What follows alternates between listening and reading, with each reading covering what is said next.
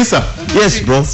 Ulituambia leo tuwaambie wadau washike kalamu na karatasi. Yes. Yeah. Washike kalamu na karatasi wanisikilize kidogo. Tuingie- class, eh? Dakika tano. Mm. Sasa kutokana na madini ambayo yapo si sidhani kama naweza tukamaliza yote kwa sababu Okay. tuelezee kidogo ili tuelewane. Sio mbaya.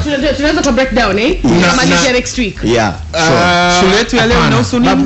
Ikibidi eh. tusiende mbali sana. Ndio. Eh. Kama tukiweza kwa mfano tunaweza Eh. tukacheza hata kesho akamalizia. ah sawa Ili- Ili darasa lisimpite mtu sana. lisipite sana. Eh, yeah. Sawa. Shule yetu inahusu nini? Shule yetu leo bwana inahusu ni jinsi gani wafanya biashara. Hapa nazungumzia zaidi wale wa saizi ya kati pamoja na wadogo. Definition. wadogo. Definition.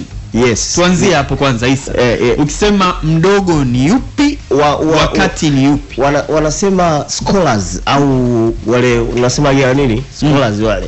Nini wasomi? wasomi Mm. wanatofautiana kidogo katika kudefine mfanyabiashara huyu mkubwa wakati sasa kuna vigezo kuna mwingine anaweza anaangalia size ya mtaji wako kuna mwingine anaangalia idadi ya wafanyakazi waliokuwepo Okay. Umeelewa? Mm. Kuna mwingine anaangalia idadi ya uzalishaji, kiasi cha uzalishaji unachokifanya. Ndio. So unajua sasa hivi kuna teknolojia. Kwa hiyo unaweza ukawa na wafanyakazi wanne tu lakini uzalishaji wake si mchezo. mkubwa, eh. Si ndio? Mm. Sasa kuna hizo tuna tuna tunatofautiana. Lakini mimi hapa nitazungumzia kuanzia wale ambao labda kwenye turnover au mauzo yao yapo chini ya milioni mia tatu mia mbili. Yao mimi nataka tuzungumze nao. Yes. Kuja chini. Kuja chini. Ndio tuzungumze hao Okay. Tunazungumza na- hapa nazungumza na, su, na Shushaini nazungumza na mtu wa Tigo Pesa nazungumza na mtu mwenye hoteli nazungumza na mtu mwenye kashule kanasari mm. au hata hawa Atlas nao tunaweza tukazungumza nao kwa sababu kuna mengine nao anaweza akaenda mpaka kwa hao wakubwa.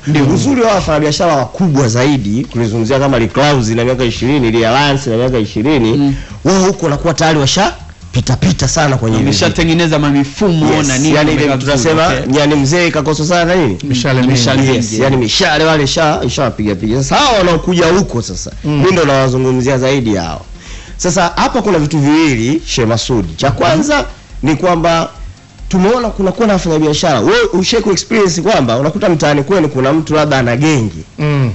Umesoma yeye kuanzia form 1 mpaka form 6 umemaliza umeenda chuo au darasa la kwanza mpaka la saba? Yeye na genge tu hapo hapo.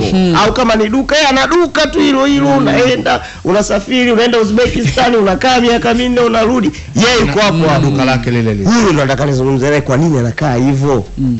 Akui. akui tunataka kuzungumzia kukua tunataka tunazungumzia kuongeza faida. Sasa kuna vitu vya kimsingi ambavyo tunasema ni zile technical errors zinafanyika sana kwenye hizi biashara. Okay. Makosa ya kiufundi. makosa ya kiufundi. Nita mention alafu tutaanza kuelezea moja baada ya nyingine. Kuna swala zima la compliance. Compliance ni kwamba ni ule utii wa sheria za ndani na sheria za nje Nisema sheria za ndani kwenye biashara biashara kwa kuna zile tunawekeana zile Mm. polisi zetu ndio si ndio rules and regulations sio HR sio za kifinance sio za nini sio utakiwa kufanya hivi lakini vile vile kuna za nje za nje nazungumzia hapa NSSF wana utaratibu wao TRA wana utaratibu wao. Wewe kama mfanyabiashara lazima ufanyaje? Ufuate. Kuna kuna watu wa halmashauri sijui kuna nini. Ushaelewa? Lakini vile vile tuna kuna kuweka records. Biashara nyingi hizi za kati na za chini Mm. Masudi hawaweki rekodi. Kumbukumbu. Yaani kwa mfano kama sasa hivi ukienda mtaani kwako mvamie tu mfanya biashara muulize tu, hebu bwana, hebu naomba rekodi zako za miezi mitatu nyuma." Hana. Wala hajui hivi hivi hebu twende kwa sababu kuna mtu ambaye ukizungumza ukitaja rekodi anakuelewa. Kwa mtu asiyejua hey, rekodi unamaanisha nini?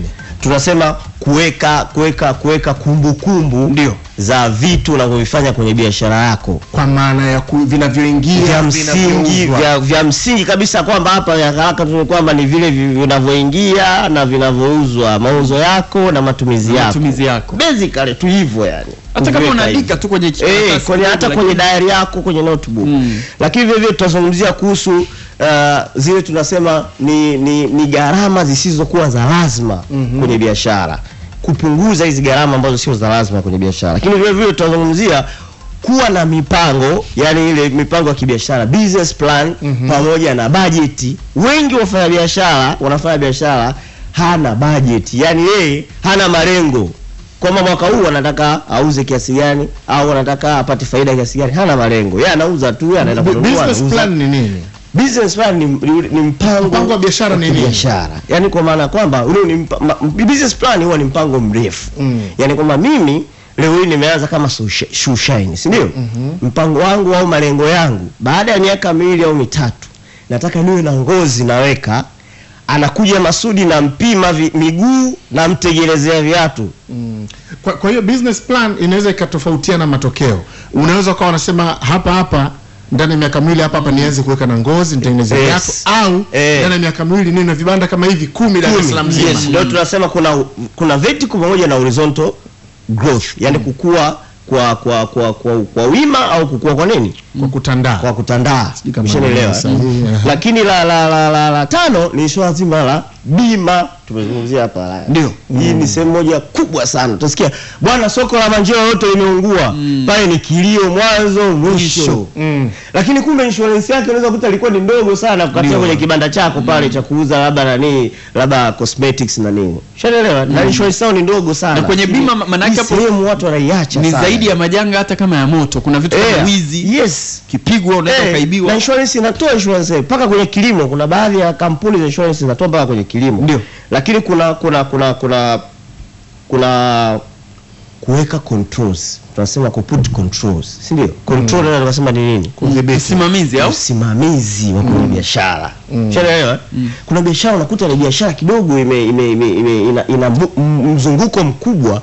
Sasa kwenye kitaalam uwezi ukasema eti mtu huyo anauza huyo huyo ndo anakusanya fedha huyo huyo ndo anatoa bidhaa kuna kosa hapo la ki- la ki- kimsingi linafanyika hapo mfanyabiashara hajui tu Mm. yes una, unatengeneza mazingira ya fraudi mazingira ya kupigwa mm-hmm. lakini vile vile kuna swala zima la saving wafanyabiashara wengi hawa save Kuweka akiba. kuweka akiba ili ukue lazima uwe unaweka akiba na la mwisho ni family engagement. So samani hiyo ya kusave ndio nilikuwa nakwambia KP si tupo na tupo na Airtel hapa? Yes. nilikuwa naambia wakati ule kuhusiana na timiza Timiza, yeah. ambayo iko kwenye Airtel Money. It means hata huhitaji hata Sure. kutoka pale Yeah. kwenda sijui kwenda kuhangaika si au kwenda eh, sijui kwa wakala.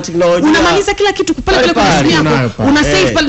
Tena nikatoa mfano mzuri. Kwa mfano uh, um- umepata let's say faida ya elfu ishirini kwa siku hiyo. Yes. elfu kumi sawa peleka nyumbani. Elfu kumi ile nyingine weke kwenye kwenye, kwenye simu yako Save. tena inakusaidia kwa sababu eh, wa- wanakupa interest every month by the way. Sure. kama huchezei chezei hela hutoitoi ovyo ovyo. Na la mwisho mazuri inasema ni la family engagement. Hii sehemu muhimu mno sisi tunaiacha. Haswa kwenye hizi biashara zetu ndogo na za chini. Family? Engagement. Engagement. Bana. Babla una biashara yako ashe ajui anakuwa na ni yeye anaona tu kuna mavitu ananunuliwa analetwa pale nyumbani. Mm. she don't know unapotokea Mwenyezi Mungu au kinatokea chochote. na na biashara imefanyaje imekufa. Lakini kuna baadhi ya wenzetu wenye asili ya kieshi hao. Yeah. wanalifanya Lakini hapa ndo kile kitabu changu cha capitalist Nigga kinapoingia eh? Lakini CPA Isa Masud Yes. family engagement. Mimi pia Yeah. naiona ina pande mbili. Of course najua ina pande nyingi sana. Sawa. kuna huo upande umeuelezea ni uhusika wa familia kwenye biashara. Kweli. Eh, nimeona unazungumzia swala la, la familia kutojua. Eh. lakini pia tuambie kuna athari sana kwa ndugu kufanya nao kazi pia. Sasa tuwe wa kweli.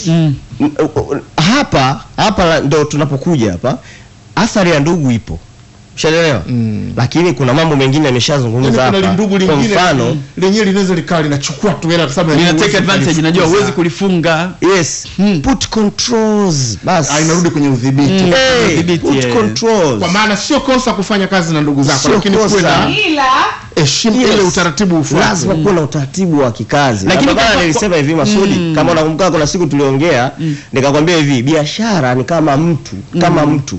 Anazaliwa si Hello people. Hey, na I think you are doing okay, you're doing great. Leo naomba tuongelee kuhusu biashara. Biashara ni nini? Watu wengi wamekuwa wanaikosea biashara. Wanaikosea kwa sababu hawaijui biashara ni nini. Kitaalam, biashara ni mtu lakini ambaye ana uhai. Tunasema ni non legal au tunasema ni legal persons sawa non living person au legal person yani ni mtu kisheria kwa hiyo ukitaka ufanikiwe kwenye biashara hakikisha unatofautisha kati ya wewe pamoja na biashara yako kwa maana nyinyi wote wawili katika macho ya sheria ni watu. Kwa hiyo inakuwaje? Inakuwa hivi, unapoanzisha biashara ni sawasawa kama vile umezaa mtoto.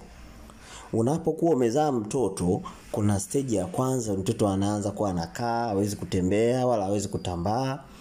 Kwa hiyo utakuwa unamlisha, unamvisha, unamsaidia kwa kila kitu. Yule mtoto anakuwa anaenda anakuwa. Kwa hiyo ni biashara yetu sasa hapo inakuwa.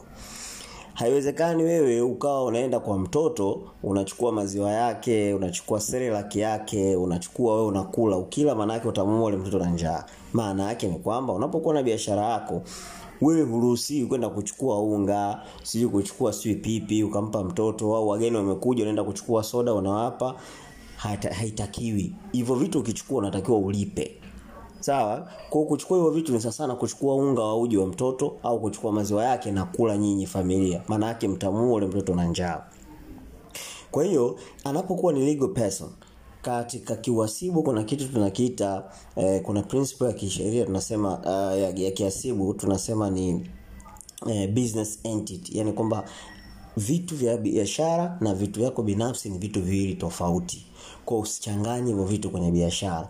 Wewe unapoendelea kufanya shughuli za kibiashara wewe unakuwa ni sehemu ya wafanyakazi wa ile biashara kama wafanyakazi wengine.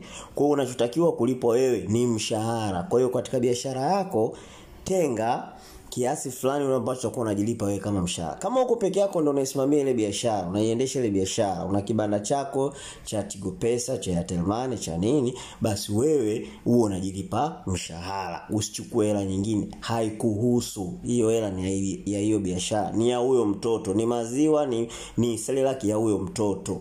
Usiguse. Sawa? Unapomaliza kila mwaka unafunga mahesabu ya ile biashara na kuangalia je mwaka huu tumepata faida au hasara. Sasa kufunga mahesabu inategemea. Kwenye watu wenye makampuni makubwa wanaweza akawa wanafunga kila mwaka au wao wenye kampuni ndogo ndogo tunaita wafanyabiashara binafsi unaweza ukawa unafunga kila mwezi au ukawa unafunga kila baada miezi tatu au miezi sita na kuangalia kama umepata faida au hasara. Sasa kile ambacho kinapatikana faida au hasara cha mwisho wa mwezi yani zao la ile biashara unaweza ukajitunuku wewe uliyetoa mtaji wa kuanzisha ile biashara. Mtaji ni sawasawa kama vile sasa wewe baba au mama ume, ume, umetoa mbegu ambazo zimezaa mtoto. Kwa hiyo mtoto ule amekuwa anakutunza wewe baba au we mama ndio hiyo faida. Kwa unaweza ukasema katika hii faida naamua kuchukua kiasi asilimia fulani kama vile bonus kwangu kama vile malipo ya ule mtaji niliouwekeza kwenye biashara. Kwa hiyo, kwa hiyo kwenye biashara unaweza ukajilipa kwa njia mbili. Ya kwanza ukajilipa mshahara kama sehemu ya wafanyakazi wa ile biashara kwa kutoa nguvu yako kuisimamia ile biashara.